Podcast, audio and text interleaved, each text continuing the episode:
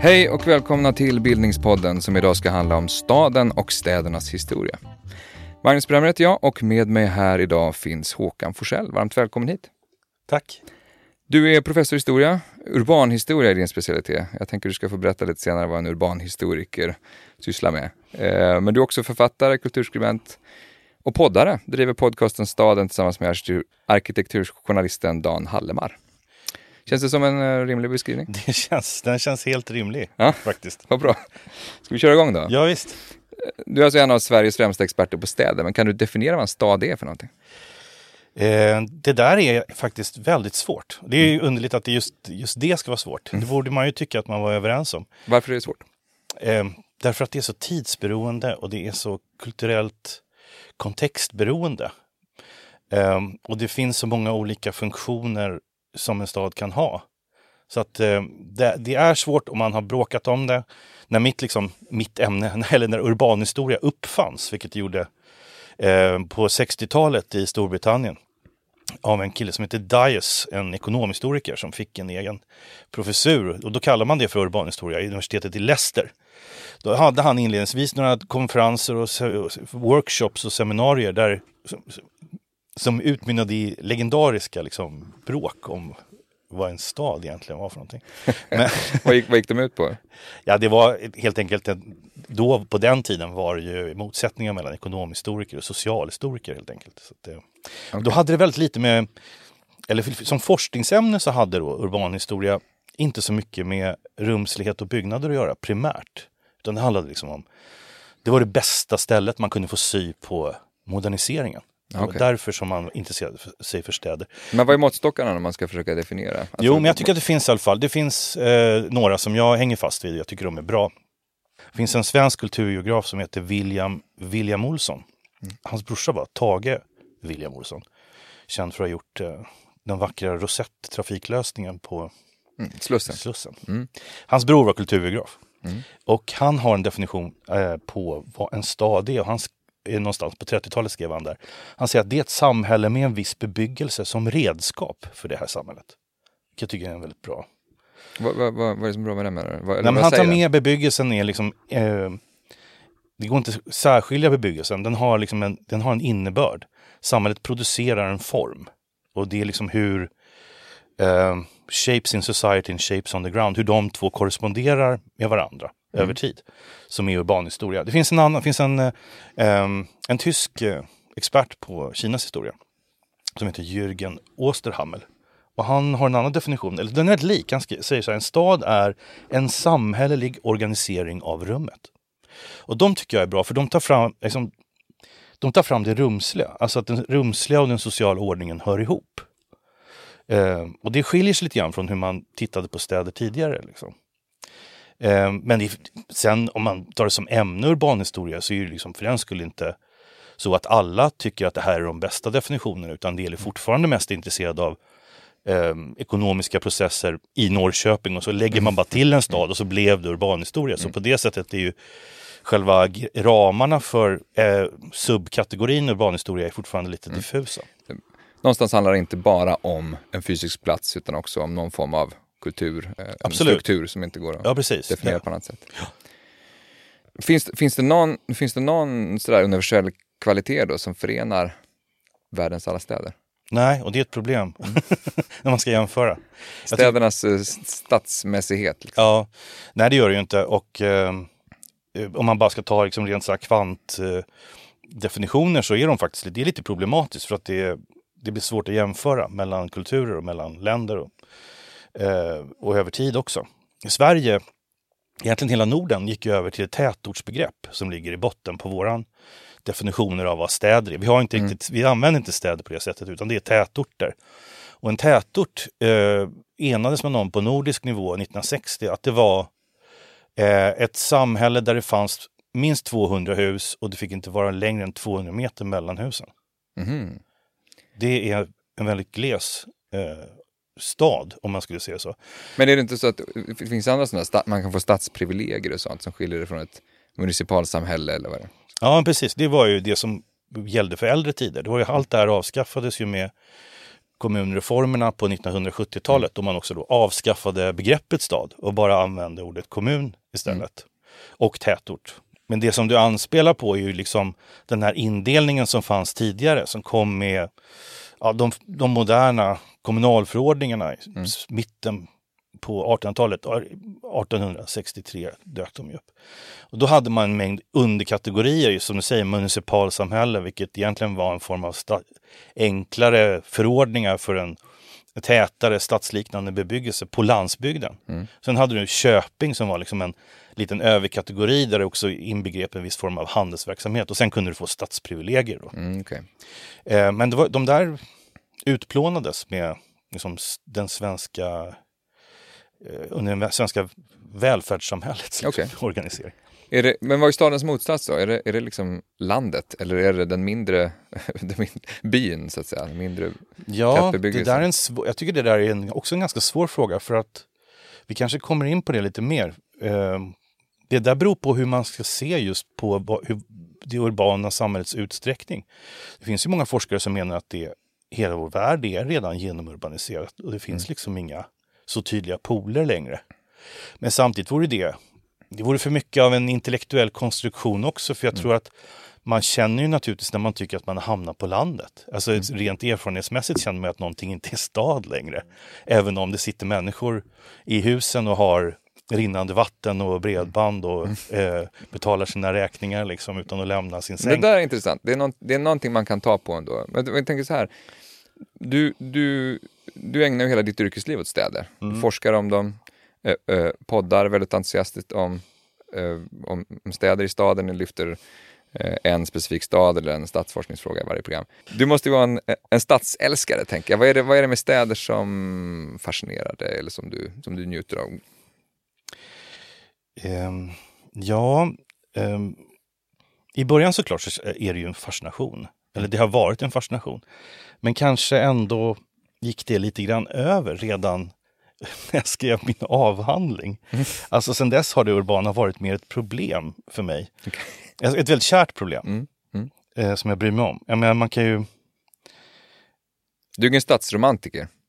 Ibland är jag det. Det finns jag kan uppskatta, det finns miljöer som jag kan uppskatta och det finns eh, gatusträckningar, det finns gatuhörn jag kan återvända till. Mm. I städer som jag känner att jag, de, jag, de har ett sug, jag, jag, vill se dem igen och de gör någonting för mitt sätt att liksom förstå världen.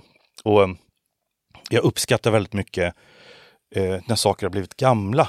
Och, mm. och det, jag uppskattar oföränderlighet. Till exempel, jag eh, jag jobbade ju, jag har jobbat tre år i Berlin och kom ganska nyligen tillbaka till Stockholm. Mm. Jag var gästprofessor där på Humboldt. Och det är en stad som jag känner till. Ett universitet ska vi säga. Ja, på Humboldt-universitetet, precis. Mm. Och jag var, jag känner till den staden ganska väl. Jag har egentligen från och till arbetat eller bott där sedan 1994. Och det är verkligen en stad där jag har mina ställen som jag tycker är oerhört fascinerande, som jag kan återvända till. Mm. Eh, men där kan jag också känna i att jag saknar det ålderdomliga. Den, för det är en stad som är helt eh, utbankad under en preussisk eh, Gründerzeit på max sent, sent 1700 men oftast sent 1800-tal. Det där får du översätta till lite mer begriplig svenska. Okay.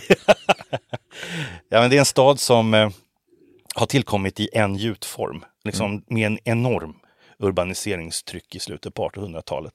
Och den har liksom mer eller mindre blåst bort alla andra gamla spår. Eh, mm. Och sen såg andra världskriget till att blåsa bort det som eventuellt fanns kvar. Och ibland när jag är i den staden så kan jag känna att eh, jag saknar liksom någonting som sträcker sig in i medeltiden. Eller jag kan sakna någonting som, som man kan uppleva i andra städer som går ännu längre tillbaka, till mm. antiken kanske. Och sånt där. Eh, det är just blandningen av det moderna och det historiska. Ja, men precis. Mm. Och samtidigt kan jag känna också en, en, ja men säg en, i Rom kan man naturligtvis känna en fascination för att det finns spår av antiken kvar. Och samtidigt är man så mycket, har man ju som forskare och intresserad av städer och eh, alltså utforskare av de här frågorna, har, ser man ju igenom eh, en, en, stad som Rom. Alltså man får en ambivalens, man förstår att man vet vilka övergrepp som Mussolini var tvungen att genomföra för att mm. liksom mm. skala fram de här ruinerna. Det är en iscensättning helt enkelt av en historia. Precis som Aten är en iscensättning där man använder sig av Marshallplanens pengar för att fullständigt blåsa bort eh, liksom det osmanska islamska stadsarvet som mm. låg täckt över det som uppfattades som det antika. Så att städer är fascinerande men de är också lögnaktiga ibland. De kan, liksom, mm. de kan manipulera ganska enkelt. Mm. Eh, så här, jag tror nog att jag, liksom, jag, är ganska, jag trivs ganska bra med att känna mig som en eh, som den doktor jag är. Jag, liksom, mm. är en patient. Jag, mm. jag behöver inte alltid tycka om människan, men jag intresserar mig för sjukdomen. Mm. Det kommer ju sådana siffror ibland. Eh, 2008 sades det att, eh, att, att, hälften av världens befolkning nu lever i städer. Eh, jag läste också att FN räknar med att vi å, vid år 2050 så kommer 70 procent av jordens befolkning leva i storstäder. Mm. Eh, hur ska man förhålla sig till sådana siffror? Hur säkra är de? Ja, det, det, där tycker jag är en, jag tycker det där är en intressant eh, liksom one-liner som mm. FN publicerade. Alla hakade på det där. Mm. Det var ju för det sa ju någonting om vår värld tyckte man och så. Men om man, om man liksom tittar lite närmare och, och, och plockar isär de där påståendena så är de ju i botten ganska komplicerade. Eh, det är som att det Ja, först, vad är, vi återigen till din första fråga, vad är en stad i det här fallet? Mm, mm. Eller vad bodde de människorna som då om det först är nu 50 procent bor i städer, eller om några, några årtionden 70 procent. Var bodde de tidigare? Bodde alla på landet? Satt de på landet och väntade på att flytta in? Så det är klart de inte gjorde. Alltså själva grå... varianterna på icke-stad är ju lika många som varianterna på stad. Alltså det, det var någonting lite ideologiskt eh, över det där påståendet tycker jag. Att man från FNs sida var nog ganska man liksom vilade tryggt i att man befann sig i en epok som var de stora globala städernas epok. Eh, för en västeuropeisk del, i alla fall någon slags eh, även postindustriell epok. Den gäller ju inte alls över hela världen. Det var ju snarare så att det fanns väldiga produktionsutvecklingar i Asien och liknande vid samma tidpunkt. När jag, när jag säger postindustriell så menar jag eh, helt enkelt en, ett starkare fokus på kunskapsintensiv eh, kunskapsintensiva sektorer, alltså utbildning, eh, innovation, liknande. Snarare än industrier? Mm. Snarare än industrier, precis. Som in, den, den, tunga industrin var ju den som initialt drev liksom, den europeiska urbaniseringen mm. för Vi ska återkomma till hundra år mm. sedan. Precis. Men det är den här, eh, det är en för enkel bild för mm. att eh, det finns varianter på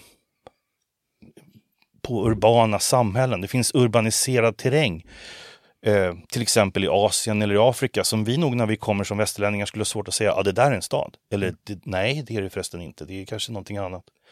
I, i sydostasiatiska områden finns det något som heter Desakota-regioner där man medvetet har planerat in en del av eh, agrarekonomi och jordbruk i väldigt täta stadsstrukturer som går omlott. Alltså där man kan, I Vietnam till exempel finns det sådana eh, där man kan eh, sitta och titta på fält där liksom det betar kreatur, där man har stora risodlingar. Men liksom i fonden så börjar en, en stadsdel med 35 vånings höghus som står tätt, tätt, tätt. Men då är en fråga, just det där, mm. vad är en stad och hur ser en stad ut? Men det, och, och, ofta är de underliggande i, i de här siffrorna finns det väl också en idé om den goda staden. Man pratar om mm. det goda med en urbanisering, alltså in, inflyttning till städer, att det är någonstans, det, det, det är del av en modern eh, framstegssaga, utvecklingslinje mot eh, mer miljömedvetenhet, eh, lyckligare människor som lever längre tid. Mm, så är det ju. Eh, stämmer det? Ja, det stämmer. Ja, det, staden är förknippad med tillväxt. Ehm, ibland till höga priser, men eh, ofta är det ju så att, eh, och det har ju människan velat under i, i stort sett sen, sen, eh, sen staden uppkom. Eh, att många människor har velat komma undan ifrån den omedelbara utsattheten det innebär att leva på det som jorden ger. Eller det du mm. kan liksom samla in eller jaga dig till. Och på det sättet så har ju staden liksom varit en skyddande faktor. Det, det, det har funnits mekanismer som har gjort att du kan tänka dig att liksom syssla med någonting som som gör att din levnadsstandard blir lite högre. Och det tror jag det lever definitivt kvar som en, eh, en ganska tidlös föreställning om vad städer kan ge. Folk har ju flyttat till städer för att få, hoppas kunna få, ett mm. bättre liv. Men städer har ju ofta eh, inbyggt i sig att, att, att alla inte lyckas med det där. Att det finns delar av städer som, som är mer utsatta. Ja visst, och det, ibland har det ju haft rena, hälsoeffekt, alltså rena hälsobakgrunder. Eh, I Europa så var de flesta städer extremt sjukliga under en lång tid, 16, 17, stora delar av 1800-talet så var ju liksom den demografiska utvecklingen var ju negativ. Det var inte, man, man åkte in till staden och det var liksom, staden reproducerade inte sig själv, den levde ju på lantarbetarbefolkningen som mm. flyttade in på mm. det sättet. Eh, och det är bara en aspekt och sen är det ju, om man nu återigen tittar till Asien så den stora migration eh, som sker till exempel i Kina, det är ju väldigt många av de som flyttar in till städerna där som eh, lever under väldigt enkla förhållanden, kanske ändå något bättre än de hade om de arbetade på ett jordbruk. Eh, men det är inte heller säkert. Den stora frågan där är ju snarare att de inte har tagit, fått, de har fortfarande sina rättigheter knutna till den byn som de kommer ifrån, vilket gör stora delar av eh, migranter i till exempel kinesiska städer delvis socialt eh, rättslösa när de är där. Mm. Och kan omedelbart skickas tillbaka av myndigheterna ifall så att det liksom, städerna uppfattas som överbefolkade eller att de inte behövs. Och det här är en helt annan, det här är en helt annan typ av process än vad vi är vana med att tänka kring vad en, Europe, eh, vad en urbanisering är utifrån ett västeuropeiskt perspektiv. Alltså den är väldigt mycket mer top-down, den är liksom styrd, den är liksom regerings, den är centralstyrd, mm. regimstyrd. Mm. Medan vi har en uppfattning om att flytta till staden handlar om att liksom ut, ska man säga, självutveckling, eh, ta en chans, utveckla mm. sina förmågor. Vi ska återkomma till flera mm. av sakerna jag säger, men det du säger nu tycker jag är intressant. Just den här stats... Du var inte själv en stadsromantiker, så, men det finns ju väldigt mycket sån stadsromantik ting, mm. kring den västerländska staden. Kan du bara liksom räkna upp några av dem där som, jag antar att du samlar på dig sånt här över, över tid. Vilka är de vanligaste så här, kulturhistoriska föreställningarna, myterna om, om, om det här flytten till staden? Jag tror att den är, alltså självutvecklingen, den är väldigt viktig. Jag tror också att det... Att det, är en resa, det, är det är en resa man gör för sin egen det, Absolut, mm. Det är en möjlighet att liksom träffa andra människor, få möjlighet att utvecklas, kanske bli en annan, kanske bli den man egentligen eh, vill vara. Jag tror också att, eh, en, att det, är en kvalitet, en, det är en kvalitet i att staden erbjuder anonymitet. Alltså mm. någonstans så är det också en föreställning som är väldigt starkt kopplad till åtminstone västeuropeisk urbanisering. Att liksom vara, att kunna försvinna delvis i, en, i, en, i ett större sammanhang som en slags frihetsrörelse. Den där har ju omedelbart en baksida och det är att man, den kan ju alstra en enorm ensamhet. Men det finns ändå någon form av det här att, att, att röra sig på en gata i, i Paris och mm. eh, vara var en del i någonting men samtidigt vara anonym är mm. en stor tillgång.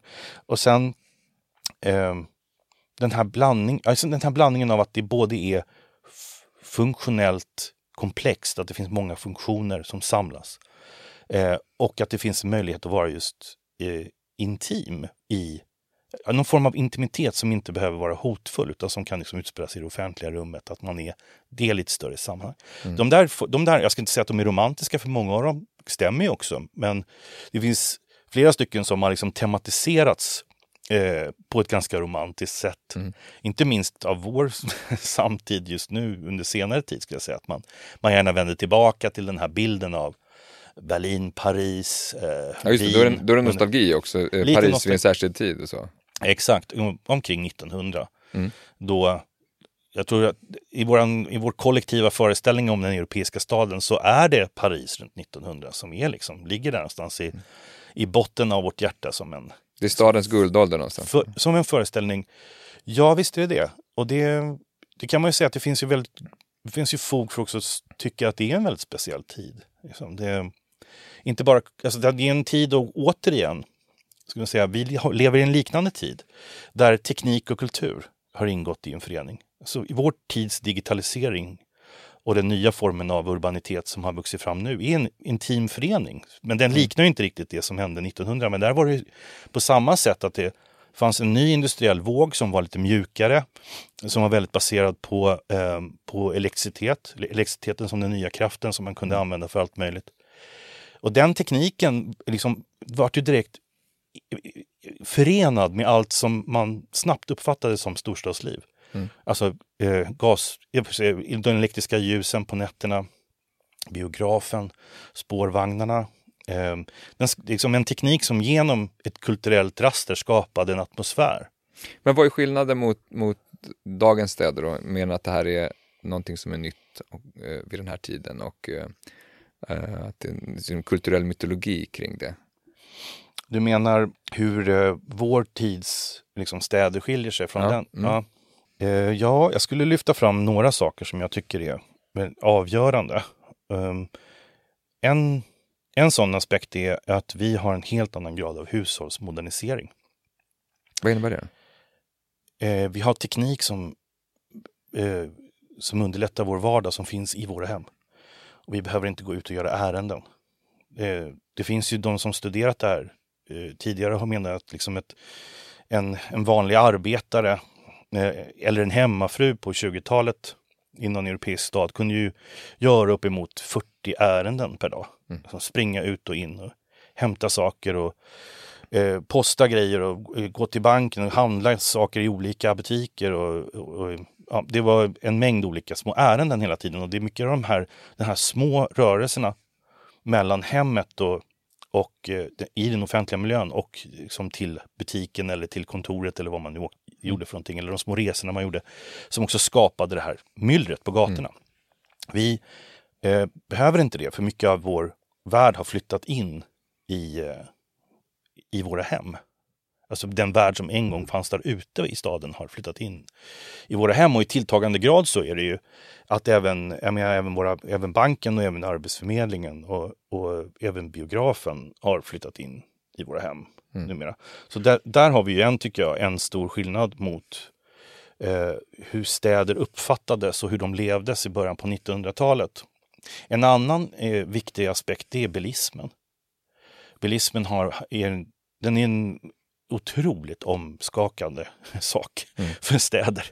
Eh, den slår sönder städer eh, som tidigare hängde samman. Den skapar nya eh, rum i städer. Den skapar gränser Eh, med, sin, med, med, vägar. Den eh, individualiserar resandet på ett helt annat sätt. Den fungerar centrifugalt, alltså den sprider ut bebyggelse och skiljer på platser från på platser som tidigare hängde ihop, till exempel arbete och bostad, kan nu få befinna sig ganska långt ifrån varandra. Det menar någonting som har hänt då från, från guldålderstiden? Det är någonting som hände under efterkrigstiden mm. allt mer. Eh, framförallt hände det under 60, 70, 80-tal. Det har ju mm. liksom bara pågått hela tiden i stort sett. Mm. Men, eh, där kan man eh, lyssna på vårt avsnitt om cityomvandlingen där vi pratade lite grann om vad bilismen gjorde för svensk ja, stadsbyggnad. Och, ja. och Sverige skulle jag säga är en av de här, det, våra städer har ganska känsliga skapelser och inte särskilt stora. Och när man får de här stora bilsatsningarna, eh, i, ofta ganska centralt, eh, så förändrar det miljöerna eh, mm. på något fruktansvärt sätt. Stort parkeringshus, Domus mitt i stan och en eh, trafikled. Ja, precis. Ja, men som Västerås gjorde, att man, liksom, man, har, man gör en gågata och sen så gör man fyra, fem parkeringshus och så. Mm. Det, nu försöker de ju eh, backa från det. jag vet inte hur det går. Men, men vi, vi ska gå eh, så långt tillbaka i historien som vi kan tänkte jag. Men vi tar sikte mot, eh, mot eh, vår tids städer eh, och eh, de där guldåldersstäderna, Paris 1900, eh, mm. längs vägen. Mm. Ehm, går du att säga hur gammal staden är som, som fenomen?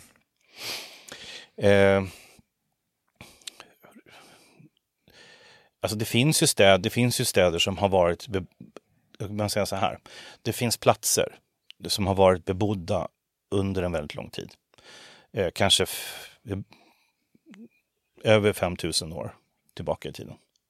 Vad man tror är den, eh, den plats, ska, vi, vi, låt oss kalla det för en stad, som har varit bebodd kontinuerligt längst tid i, på den här planeten, så är det, är det staden Erbil som ligger i, i irakiska Kurdistan numera. Eh, och den har hyfsat välbevarat är den centrala delen i den här gamla bosättningen som heter, det är en tell, det vill säga en upphöjnad ovanför marken där många arkeologer tidigare har eh, det finns ju täll, sådana täll finns överallt i, i, i tvåflodslandet fortfarande att se. Ofta är de ju då bara täckta kullar och där under så finns det arkeologiskt material, det finns bebyggelse och så. Men Erbil har fortfarande sin täll bebyggd. Alltså man kan se att, det, att den här upphöjnaden har husen kvar. Och den blir en upphöjnad på grund av generationer efter generationer eh, bor i sina lerhus 40 till 60 år. Sen så eh, är de inte riktigt brukbara längre. Då river man dem. Man stampar en ny grund av dem och så bygger man ett exakt, exakt likadant hus igen. Mm. Eh, så reser sig den här tällen uppifrån det ganska flacka landskapet. Eh, och eh, på grund av politiska oroligheter, och det har varit oroligheter i de här områdena ganska länge, så har det varit väldigt svårt för arkeologer att utforska Erbil till exempel. Men myndigheterna såg ändå till att hålla som minst fyra familjer kvar inne i det här gamla, den gamla stadskärnan, inne i citadellet, så att man inte skulle förlora statusen av att vara den stad som har varit bebodd längst i hela världshistorien. De har en sån här slogan, världens äldsta stad. Ja, det är, det är ofta det som dyker upp först sådär nu. När det nu, nu börjar det faktiskt komma också publikationer. Sedan 2011 så är det en tjeckisk och en fransk eh, arkeologisk forskningsgrupp mm. som arbetar eh, med utgrävningar. Och mm. det där är väl en, liksom en... Eh, där någonstans så, ja då pratar vi alltså runt 3000 före vår tidräkning. Där någonstans så dyker städer upp. Sen då har du också de sumeriska städerna, Ur och Uruk till exempel. Mm. Um, som alla ligger i de här områdena. Det finns sen liknande eh, stadsliknande formationer också i de, de här berömda liksom, flodrikena vid, mm. i Kina till exempel. Men eh, varför uppstår de? Eh, finns det några styrande behov där? Det finns styrande behov. Det finns ett behov av att administrera jordbrukets överskott, skulle jag säga. Nu låter jag som en marxist, mm. men det är också lite grann. Förklara vad, det, vad du menar. Nej, det är helt enkelt så att eh, eh, man behöver en administrativ punkt där man kan samla olika typer av kompetenser för att ta hand om ju, man, staden lever ju på omlandet. Den lever ju på det som produceras i omlandet eh, omedelbart. Och i en avancerad allt mer avancerad jordbruksekonomi som växer fram, då till exempel i, i Eufrat och Tigrisområdet, så blir det ett överskott. Och det överskottet ska administreras på något sätt. Och det, därför så samlar man eh, den administrativa funktionen plus att städer också eh, är, blir noder i fjärrhandel inte minst. Eh, så eh, uppkommer liksom en mer, kan man säga, en lite mer avancerad eh, social organisation som sträcker sig bortanför familjen. Det här är ju liksom mm. På det sättet är städer en radikal revolution. Det handlar ju om att liksom du organiserar någonting bortom dina omedelbara släktband. Mm. Istället så har ni, man har eh, ett samhälle som är baserat på att alla har olika uppgifter, men också en väldigt tydlig hierarkisk status. Och eh, Det uppkommer en elit, vilket också att göra med att, eh, att fjärrhandeln är som en väldigt viktig del också. Jag menar, eliten vill på, få del i lite, lite bättre varor kanske än det som finns omedelbart runt omkring. Eh, det finns ofta ett prästerskap som det gjorde i, i, i, i Assyrien till exempel. Eh, och det är inte ett prästerskap som då bara håller på med liksom, religiösa frågor utan det är mer som en slags bolagsstyrelse ska man säga, som fördelar liksom, materiella tillgångar. Och, mm och eh, inte minst så är ju städer förknippade med det är kanske den viktigaste uppfinningen som städer är förknippade med och det är skriften. Alltså att, det, att skriften uppkommer intimt med administrationen av det här eh, överskottet och handeln. Ja, det hänger ihop med det. Ja, precis. Det är inte, alltså, skriften uppkommer ju inte för att du vill nedteckna liksom, en bra dikt eller skriva en saga eller något sånt där. För det var ju muntligt ända fram till Platon. Utan det uppkommer för att någon är skyldig någon pengar och någon ska räkna ut hur mycket det finns i ladorna och någon har kredit och kan utnyttja det. Och så de första skrifttavlorna som finns kommer från städer och de berättar helt enkelt om hur många kossor och kärvar med vete som ska åt olika riktningar. Kvitton? Ja, kan man säga. Ja, det är bokföringar, det är mm. redovisningar. Ja. Mm. Eh, men, så det går alltså från, från eh, storgårdar som är mer baserade på släktband och jordbruk till, till något som liknar byar och, och, och, och större, tätare bebyggelser som bygger ja, på administration? Alltså det du är inne på nu egentligen eh, är ju väldigt spännande för det är fortfarande, återigen tillbaka till din första fråga, det är även här har arkeologer svårt att liksom dra en gräns. Men när har vi att göra med en stor by och när är det en stad? Mm. Och det är också lite grann vår tids konstruktion sådär. För att det är klart att folk som bodde i de här områdena för 5000 år sedan liksom, tyckte kanske inte den definitionen var superviktig. Mm. Men då har man hängt fast vid några saker i alla fall och det är att eh, eh det ska finnas någonting i staden som alla som befinner sig där och har en verksamhet i staden ska ha ett kollektivt ansvar för. Då först kan man börja prata om en stad. Mm. Till exempel Jeriko hade sin mur och en ganska avancerad ordning i hur att alla befolkning, i befolkningen som var i staden hade någon form av uppgift att försvara den här muren med sina två torn. Medan det däremot finns bosättningar som Chatalyuk till exempel som var, har grävts ut många gånger. Där man har hittat väldigt få saker som är gemensamma. Till och med matlagren lagren var, eh, tillhörde de enskilda familjerna, de var enskilda. Eh, och där kanske man då ständigt ska prata om en större by.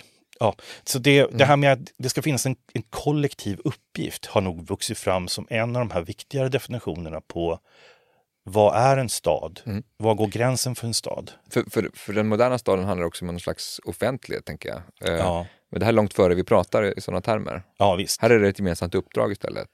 Absolut. Mm. Ja, det där är intressant faktiskt. Det, um, det är fortfarande så att uh, också vår offentlighet är också en väldigt västerländsk uh, liksom, idé. Mm. Som sen naturligtvis har fått andra varianter i andra kulturer. Men i, under den här tiden så är vi ju ganska långt ifrån att ha någon form av uh, idé om en offentlig sfär på det mm. sättet. Men det finns samlingspunkter i de här städerna? Det finns det. Och de har varit oerhört viktiga. Och eh, även under den perioden som föregick så att säga, jordbruksrevolutionen, som föregick att vi människor blev mer bofasta, så fanns det stadsliknande samlingspunkter. Mm. Eh, som, där man alltså samlades, ofta av rituella skäl. Mm och, och, kanske bodde ibland i, under lång tid, i flera veckor, i någonting som hade liksom stadsliknande strukturer. Fast man sen bara gjorde, man gjorde det temporärt och sen skildes man åt och så levde man ett liv som mer var baserat omedelbart på det som jägar-samlarsamhället liksom höll på med. Mm. Eh, och återigen var stam eller familj eller klanbaserat. Liksom. Eh, men eh, att, att bygga någonting, att skapa någonting tillsammans för ett ändamål, det den grejen, eller den händelsen, mm. den föregår egentligen, skulle många arkeologer nog säga idag, den föregår själva stadsekonomin. Mm. Alltså vi hade funnits ett behov av att bygga sådana platser redan innan vi vart bofasta. Mm. Vad, vad är nästa, om vi ska ta nästa steg på skalan någonstans, nästa milstolpe på väg mot en, en, en, en storstad? Ja, de, ja de, den, klassiska vägen att, att, gå brukar ju vara att sen landa någonstans i, i, i stadsstaterna, alltså i antingen då Ja, det fanns ju stadsstater också i Kina, men i den, de, de grekiska framförallt, skulle mm. jag säga. Mm. Eh, där man då har ganska små entiteter som fungerar också, har både har en eh, är som en, är en stat, alltså med en egen, eh, en egen regim. Eh, och någon form av medborgardeltagande. Även om man, när man pratar antika Grekland så är det ganska många människor som bor i de här stadsstaterna som inte är, har del i någon, något mm. bestämmande, som kvinnor och slavar till exempel. Um, och eh, där är ju också intressant att eh, de stadsstaterna såg ju ofta till om de kunde att ha gränser där man inbegrep också stora delar av jordbruk eller fiske. Mm. Just för att kunna vara självförsörjande. Så det är inte det är väldigt långt ifrån våra bilder av några medeltida ring, ringomgär, muromgärdade mm. städer som är väldigt trånga och så, utan det är mer som en administrativ yta. Men man var väldigt stolt också i, under det antika eh, i den antika grekiska världen över sin polis, för man såg den som en yttersta symbolen för civilisation. Polis, polisen betyder ju staden. Betyder mm. stadsstaten, precis. Mm. Polis, eh, det som var antipolis var ju alltså barbariet, det som fanns utanför eh, stadsstaten. Det som mm. människan inte hade skapat. Men där inbegriper stadstad, stadsstaten både så att säga, tätbebyggd stad och, och, eh, och landsbygd egentligen? Absolut. Ja. Eller, mm. eller odlingsbar mark till exempel. Mm. Många bönder som bodde också for, liksom innanför gränsen för en mm. stadsstat. Mm. Sen har du ju Rom. Eh, Rom är ju, bryt, den romerska riket och framförallt Rom som stad bryter ju väldigt mycket. På vilket sätt? Ja, det, det, det, är därför att den blir så vansinnigt stor. Mm. Jag menar, det, vad, vad kan Athena haft när den var som störst? Hade den 100 000, 140 000? Vilket var en abnormt stor stadsstat under den antika grekiska perioden. Det fanns ju liksom stadsstater som bara hade kanske 2000 invånare. Medan Rom växer till en miljonstad någon, runt, år, runt vår tideräkningsbörjan ungefär. Mm. Vilket är eh, helt häpnadsväckande med tanke på vad det krävs för tekniska, eh, tekniskt kunnande, teknisk implementering för att liksom kunna upprätthålla en miljonstad vid mm. den tidpunkten. Men sen är ju romarna enorma ingenjörer. Det är ju därför liksom, akvedukterna, liksom, all kanalisation, mm. badhusen, eh, en, eh, en särskild inrättning för att kontrollera hygienen på marknaderna. Allt sånt som skulle då försöka dämpa alla faror som kunde ske med att så många människor bodde på en och samma plats. Även om det inte lyckades alltid. Det var ju liksom en stad som led av olika pandemier liksom, mm. från och till. Mm. Mm. Men där har du ju en stor skillnad. Och det kan man ju undra. Det finns ju forskare som har spekulerat i varför, varför då just Rom växte så till den graden. Men dels var det ju ett prestige att ha Rom som en storstad för liksom, det romerska imperiet slutligen. Det var också en enorm proletarisering av de lantbrukare och tia, tidigare fria medborgare som hade bott i Italien eh, kring Rom, som flyttade in till staden och tog sig påhugg. Och sen var man tillräckligt långt bort ifrån andra stora världsimperier vid den här tidpunkten, framförallt perserna. Grekerna var alldeles för nära perserna för att liksom kunna expandera. Man hamnade ju i ständiga konflikter med dem istället. Så det handlade om att, ja, till viss del att eh, Rom i sin utgångsposition var idealiskt eh, på den italienska halvön. Eh, för att kunna expandera utan att man liksom stötte på andra territorier som också hade anspråk. Blev inte det ett problem för romarriket också, att man, att man till slut kan, kunde befinna sig lite väl långt ifrån det där administrativa centrumet? Jo, det, jo visst absolut, det blev det ju. Det, den, eh, det kan man säga att det blev ju ett problem och, och riket faller ju sönder i, i olika beståndsdelar och så. Mm. Men då pratar vi imperier mer än städer kanske? Ja, det uh. kanske vi gör. Jag menar, för, för Europas del så är ju ändå historien om Rom är ju väldigt fascinerande med tanke på hur många utskott av stadsstrukturer som den skickade ut under sin existens. Jag mm. menar, vi skulle ju inte ha London, Paris, mm. Köln ifall det inte liksom hade funnits romerska legionärer som, mm. som alltid gjorde samma sak. Först på ett chockartat sätt erövrade områdena och sen sakta byggde upp en ny civilisation mm. på medstäder i centrum. Så de är lite grenar på det romerska trädet, alla de där framtida metropolerna? Absolut, i botten mm. så finns det ju en eh, mm. romersk bebyggelse som mm. de städerna byggt vidare på. Jag vet att du är intresserad av tidig medeltid, 1000-tal till 1300-tal. Jag har blivit det. Ska jag säga. Mm. vill veta mer, varför? Um, lite grann av det vi är inne på nu faktiskt, av att det är dels att jag har, jag har, har drabbats av en allt tilltagande fascination för väldigt gamla strukturer. Eh, och oförlä, of, aspekter av oföränderlighet i historisk utveckling. Jag är ju egentligen modern historiker. Jag, skrev ju, jag har ju skrivit nästan alla mina saker har ju handlat om sent 1800-1900-tal, ibland samtidshistoria. Men det, det, hände, det hände grejer. Eh, Jo, jag tycker att den, den medeltida utvecklingen är intressant för att det är mycket av det vi förknippar med Europa. Eh, inte bara Europa utan även stora delar av Mellanöstern faktiskt. Som får, sina, som får sin form då. Mm. Vad är det för form? Ja, först ska man väl säga att det, om man befinner sig vid årtusen ungefär så har Europa upplevt en, en ganska härlig period. Liksom, det har varit bra jordbruk. Eh, lite nya grödor, lite ny teknik. Det har varit en befolkningsexplosion skulle man kunna säga. Så att både inom bland människor som var bönder, men även inom aristokratin så fanns det eh, ett behov av att hitta mer mark. Liksom. Eh, man kunde inte bara låta sin jord gå i arv till den, den äldsta sonen på det sättet, utan det fanns många fler som skulle försörjas. Så att eh, eh, vad som händer framförallt i Centraleuropa är att eh, de landsherrar som liksom äger mark, de bjuder in eh, bönder från olika eh, befolkningsgrupper och framförallt ifrån eh, västra delen av Tyskland, ifrån Friesland, ifrån Danmark och liknande. Bjuder in dem att eh, bosätta sig i, på en speciell plats där man då an, anlägger en stadsplan Eh, man drar en tydlig gräns om var den här stadsplanen tar slut, ofta i form av en, en mur. Mm. Och sen ger man speciella privilegier för att de ska liksom syssla med ekonomisk verksamhet.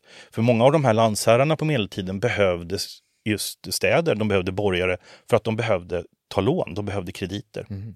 För, för att liksom kunna fortsätta sin, sin egen expansion.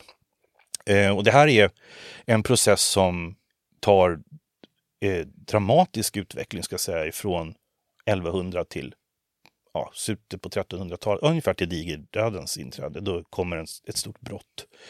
Då liksom andelen städer kan i, i vissa delar i Centraleuropa, till exempel i Tyskland eller det som nu är Tjeckien, öka från bara tiotal städer upp till över 200-300 stycken. alla de där satsningarna var inte helt lyckade, men många var det. Och det uppkom också även yrken som man kunde få, till exempel ett yrke som jag tycker är fascinerande, är en så kallad lokator. Mm. Det är en sån som är ansvarig för den första befolkningen som ska liksom bosätta sig på en ny plats. Och den har också med sig en ofta ganska schablonartad stadskarta, som den, en stadsplan, som den mm. ska tillämpa. Och det är därför ofta också de här medeltida städerna i grunden har ganska liknande former.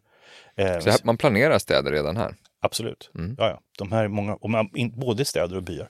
Du, du nämnde digerdöden som, en, som äh, mm. en, en, slutpunkt för den här utvecklingen, åtminstone ett brott. Ja. Eh, har det att göra med att städerna blir smittohärdar och, och man flyr dem? Eller, eller, eller ja, vad beror det på? Nej, men, du har, nej, men det, det, det, är precis det som sker, att de blir smittohärdar. Eh, väldigt illa på vissa håll, lite mindre illa på andra. Men eh, man flyttar utifrån, man, de, de, liksom, det blir ju en eh, återagrarisering av eh, delar av i alla fall Västeuropa. Men eh, i övrigt så gick det ganska snabbt skulle jag säga, framförallt för Västeuropa att ta sig tillbaka och eh, faktiskt nå högre levnadsstandard mm. efter digerdöden. Den, den hade ju den effekten att eh, eftersom det vart brist på arbetskraft så blev arbetskraften dyrare. Och eh, bönderna kunde också fick möjligheter att liksom förhandla till sig att man kunde bruka mer jord åt sig själv, vilket mm. gjorde också att det uppkom jordbruksmarknader och en pekuniär ekonomi och allt sånt som till slut liksom får också ett statsväsende att gå igång, krediter och mm. liknande. Um, så den här fruktansvärda liksom, händelsen med digerdöden hade under en, i ett längre perspektiv så hade det liksom en enormt revitaliserande effekt på uh, den medeltida ekonomin mm. i Västeuropa. Mm om vi tar sikte nu mot, mot uh, guldåldersstaden, kanske Paris 1900. Ja. Och, och, och, och tänk, vi måste förstå den, den, den liksom stora moderna urbaniseringen. Var vill du börja någonstans? Det är två saker som händer som är väldigt avgörande. Och det ena är att uh, um, Europa upptäcker en ny kontinent. Mm. Och det sker ju redan i slutet på 1400-talet. Alltså den, det, de små staterna som är i Europa då, de är väldigt expansiva att försöka hitta något slags eh, substitut till den här handelsvägen som hade gått till Asien som nu var blockerad av det Osmanska riket och muslimer och det var bara en massa besvär att ta sig den vägen. Och samtidigt fanns det naturvetenskapliga liksom, tankar om att det, det, skulle kunna gå att ta sig en annan väg. Mm. Um, så det, upptäckten av den nya världen som man säger, den, med den följde ju också... Alltså Nordamerika?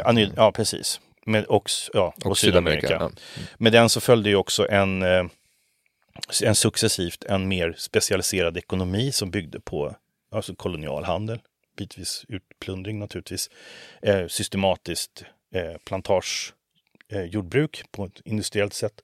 Som skickade en mängd resurser tillbaka till Europa. Ehm, och sen i slutet på 1700-talet, om man hoppar framåt lite grann, så kommer den här handeln att knyta förbindas med eh, upptäckten av att man kan använda eh, energiresurser eh, som till exempel kol eh, för att höja produktiviteten i de råvaror som man antingen har fått ifrån den, de, nya, de nya världsdelarna mm. eller som man har omkring sig så att säga. Så de två processerna, liksom, först då eh, öppningen av olika former av råvarumarknader vilket är jätteviktigt.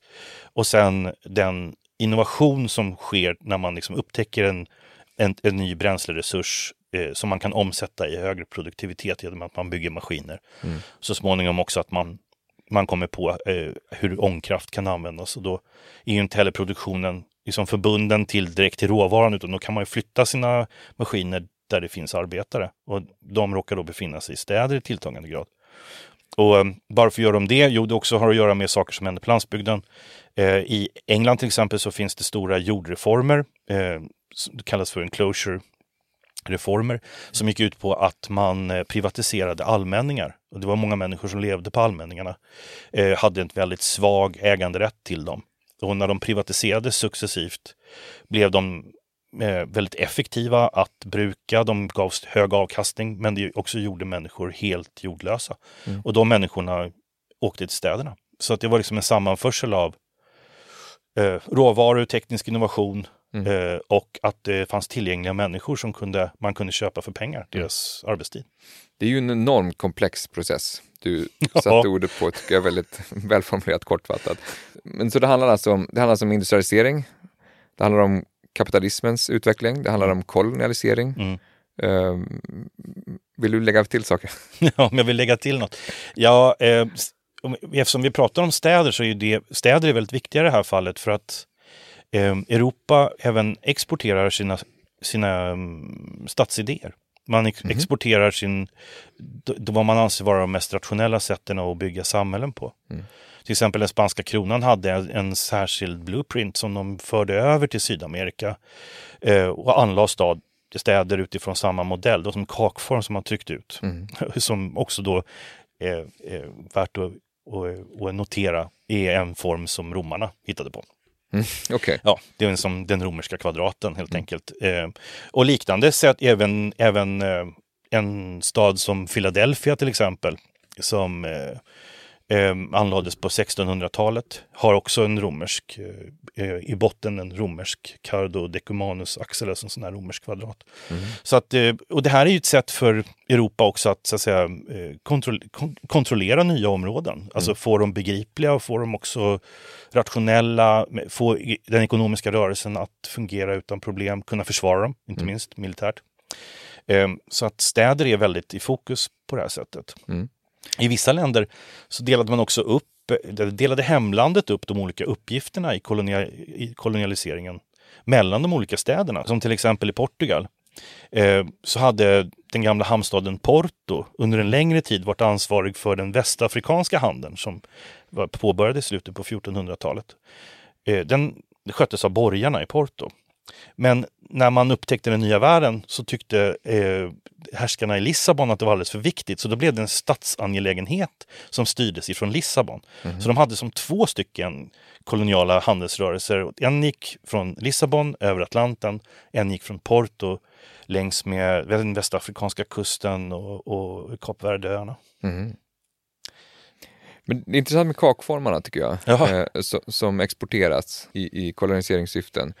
För det har med stadsplanering att göra. Ja. Eh, och som du varit inne på, så att, att planera en stad, det, det är ett, jätte, ett väldigt, väldigt gammalt fenomen. Eh, samtidigt tänker jag att man kanske associerar till Osman och, och, och Paris och anläggandet av esplanader och den moderna staden på något sätt. Går det att säga något, något övergripande där om hur stadsplaneringen förändras i den här stora moderna urbaniseringen? Ja, en aspekt som dyker upp, skulle man kunna säga, genom alla tider, det är ju att stadsplaneringen är till för att bringa ordning och någonstans också underlätta rörelse, den ekonomiska rörelsen av varor och människor till exempel. Och, och eh, självklart också för försvar. Ehm, och det här där liknar ju, om du säger Osmans planering av Paris på 1860-talet har ju en stark liksom, ordningsidé. Ehm, Han var sta- stadsarkitekt, eller vad ska man kalla honom? Han var ansvarig för, om, för omplaneringen av Paris. Ja, precis. Eh, han hade fått i uppdrag att eh, ordna upp Paris som då var en medeltida väldigt gyttrig stad, väldigt, väldigt sjuk stad emellanåt. Eh, eh, också återigen epidemier som städer vid den här tiden eh, drog till sig. Eh, en orolig stad, alltså ständiga sociala orosmoment. Ehm, så att han fick i uppdrag han fick ett statligt uppdrag helt enkelt, att han skulle liksom sanera staden. Eh, och det inbegrep ju att också ta bort en hel del av kvarteren, dra de större boulevarderna, eh, bygga, en, den här, eh, bygga den här Paris för en medelklass. Det finns en mängd intressanta små detaljer som också växer. Balkongerna till exempel var en väldigt viktig strategi. Så att man liksom kunde få den här representativa tillgängligheten till gatan. Alltså att man, balkongen är ju en intressant arkitekturform. Alltså det, är en, den, det är en korg som hänger över gatan. Den är inte, inte riktigt, den befinner sig någonstans mitt emellan huset och gatan. Det. Och det var väldigt viktigt för eh, Osman att man fick fastighetsägare att just bygga hus med balkonger. Eh, men sen skulle det också vara till för att man, eh, inte primärt kanske, men det ligger där i botten också att sociala oroligheter skulle vara lättare att rensa upp. Liksom. Och på liknande sätt så planerade ju liksom de bysantinska härskarna i Jerusalem på 500-600-talet att de, de såg till att ordentligt dela in staden med, med tydliga gator i fyra kvarter. Alltså de kvarteren som fortfarande utgör det gamla Jerusalem mellan Den muslimska, den kristna, den arameniska och den judisk-ortodoxa. Eh, och det var ju för att man skulle stävja oroligheter så liksom gjorde man en ny plan och drog nya gator. Mm. Eh, så det här kommer ju tillbaka ständigt, liksom att det är ett behov av att liksom, eftersom staden är en mekanism för eh, den ska både vara, den ska erbjuda någon form av stabilitet, den ska också vara en plats för tillväxt. Eh, den ska vara en plats för mångfunktionalitet. Men alla de här sakerna kan också gå i baklås och då blir staden en väldigt hotfull plats. Så att planeringen är också till för att liksom förekomma de här eh, momenten av hot och oro som mm. alltid tenderar att kunna dyka upp. Och som, som förändras över tid förstås. Att han, I 1860-talets Paris så fanns det vissa hot. Ja. Eh, och, eh, och de var ju interna. Det där kanske också en stor grej eh, som händer och det är ju att eh, vid den här tidpunkten så börjar ju liksom de externa hoten eh, försvinna. Det var inte så att eh, man, man fortsatte uppföra ringmurar, liksom försvarsmurar till exempel. Snarare så raserade man ju dem. Mm. För att eh, det var inte så som hotbilden såg ut längre utan den hotbild som växte fram under 1800-talet har att göra med klassamhället. Alltså den hotbilden finns inuti städerna. Den kommer inte utifrån. Hur då?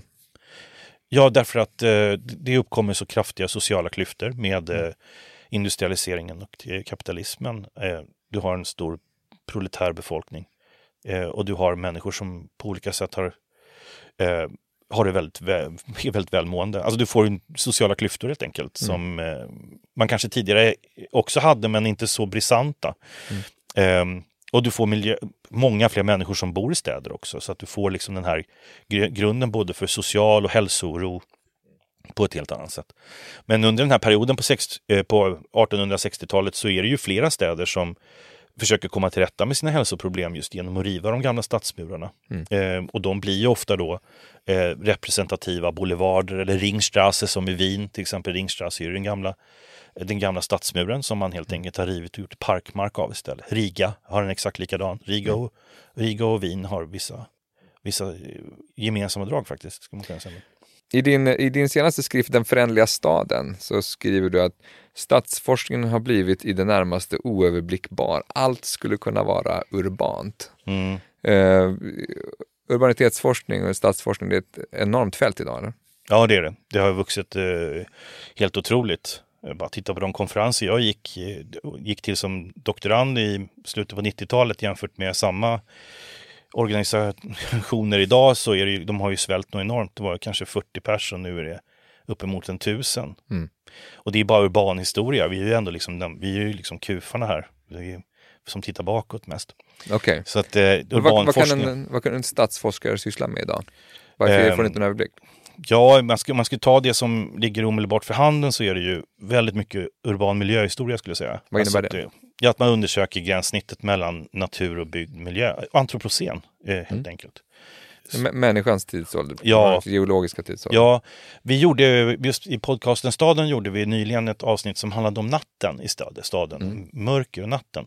Vilket gjorde, jag hade faktiskt inte riktigt uppfattat att det också var en del i en hållbarhetsdiskussion. Mm. Det finns mycket, mycket forskning och diskussioner om det som kallas för light pollution. Alltså det, att vi har löst upp gränsen mellan dag och natt och det rubbar balansen i ekosystemet för mm. både växter och djur som är beroende av natten, som lever på natten. Mm. Att, att staden aldrig slocknar? Att staden aldrig slocknar. Eh, eh, och att man måste skydda natten, liksom. att man får ha så kallade night parks då, för att kunna se stjärnorna till exempel. Liksom. Mm.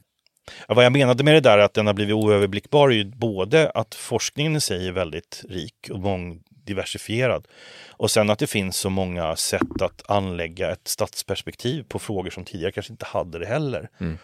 Det här liksom, planetary urbanization, som jag var lite inne på det också, den utvidgade urbaniseringen som jag tycker om att säga på svenska istället. Att vi, har, vi rör oss med så många miljöer där vi inte riktigt vet hur vi ska var ska vi placera dem någonstans? Vad hör flygplatser hemma? Vad hör återvinningsstationer hemma? Vad hör hela kvarter av servrar hemma?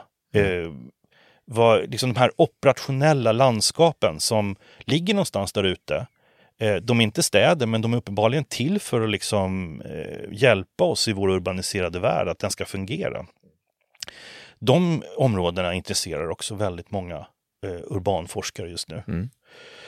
Um, och sen om man tar liksom just det här gränssnittet mellan natur, natur och det byggda, om man säger så. Har ju haft eh, ett, ett väldigt starkt uppsving. Alltså ett, man har märkt till exempel hur växter och djur eh, också anpassar sig till en föränderlig miljö. Alltså att vi nu har en väldigt stor diversifiering av både flora och fauna i våra städer, alltså i den mm. urbaniserade mm. världen. Um, i stadsbilder i städer som Barcelona eller Havanna till exempel har ju förändrats enormt för att man har satsat på olika former av såna green projects. Liksom. Mm. Eh, växtlighet på tak och biodlingar och urban mm. gardens. Och, så att eh, städer förändras enormt eh, mycket i förhållande till den forskning och det intresse och den aktivism som finns nu eh, gentemot klimatförändringar och mm. miljöhänsyn. Vi befinner oss just nu i en global pandemi där vi har fått vänja oss vid att se bilder på helt folktomma metropoler, mm. stort sett. Sånt där som bara syntes i postapokalyptisk film tidigare. Eh, och, och, ett helt annat eh, digitalt liv, mm. eh, både privat och yrkesmässigt kanske. Skulle det här potentiellt kunna vara en, en vändpunkt i, i den där utvecklingen som vi pratade om i början, om att fler och fler flyttar in till städerna och bilden av den goda staden och, och stadens framtid och utveckling? Skulle du inte lika gärna kunna börja gå åt ett annat håll? Mm, jo, absolut. Det här, jag tycker det är väldigt intressant att vara eh, urbanforskare just nu för att det här är ett sånt där momentum där det faktiskt kan bli eh, permanenta förändringar till mm. vad vi har sett tidigare. Många städer befann sig i någon form av olycklig situation redan innan pandemin. Eh, de var i eskalerande grad alldeles för dyra att bo i. Eh, de eh, tog inte hand om sin miljö det var för trångt, det fanns, liksom, det fanns eh, tecken på att till exempel både London och Paris hade ett nettoutflyttning eh, redan tre, tre till fyra år före pandemin slog till. Så att det var någonting som hade nått taket.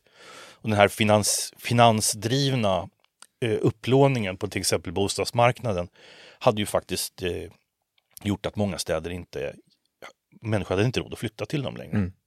Så att det, den här bilden, den här romantiska bilden som vi pratade om tidigare av att jag åker till staden för att förverkliga mig var inte en realitet för många eh, under flera år före pandemin slog till. Mm. Och nu har det liksom, nu har det blivit, nu är korten på borden igen och man säger så, okej, okay, vi behöver globalisering, vi lever i en digital värld allt mer.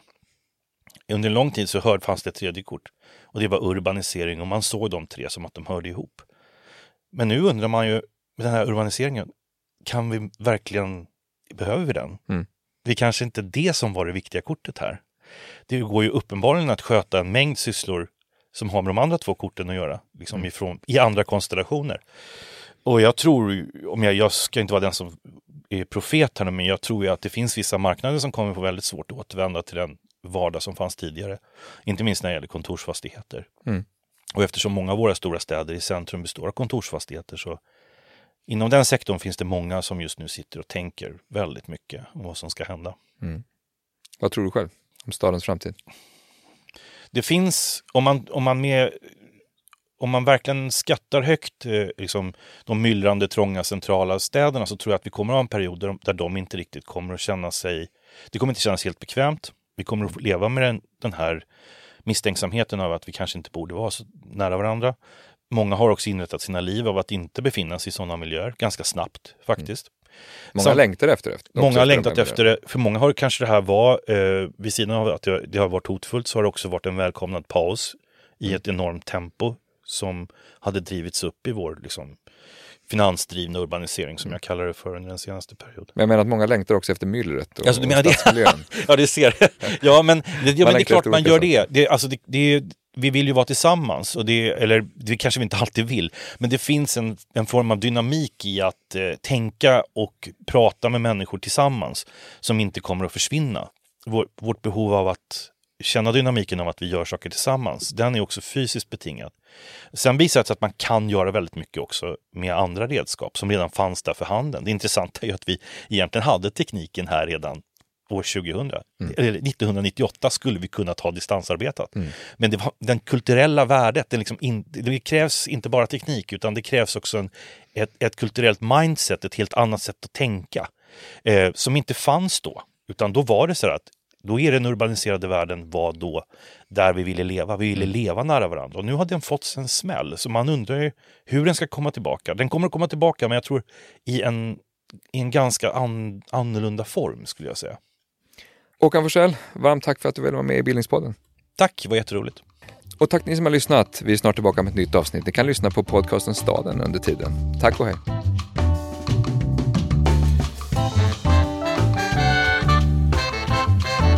Du har lyssnat på Bildningspodden, en del av bildningsmagasinet Anekdot. Fler poddar, filmer och essäer hittar du på anekdot.se.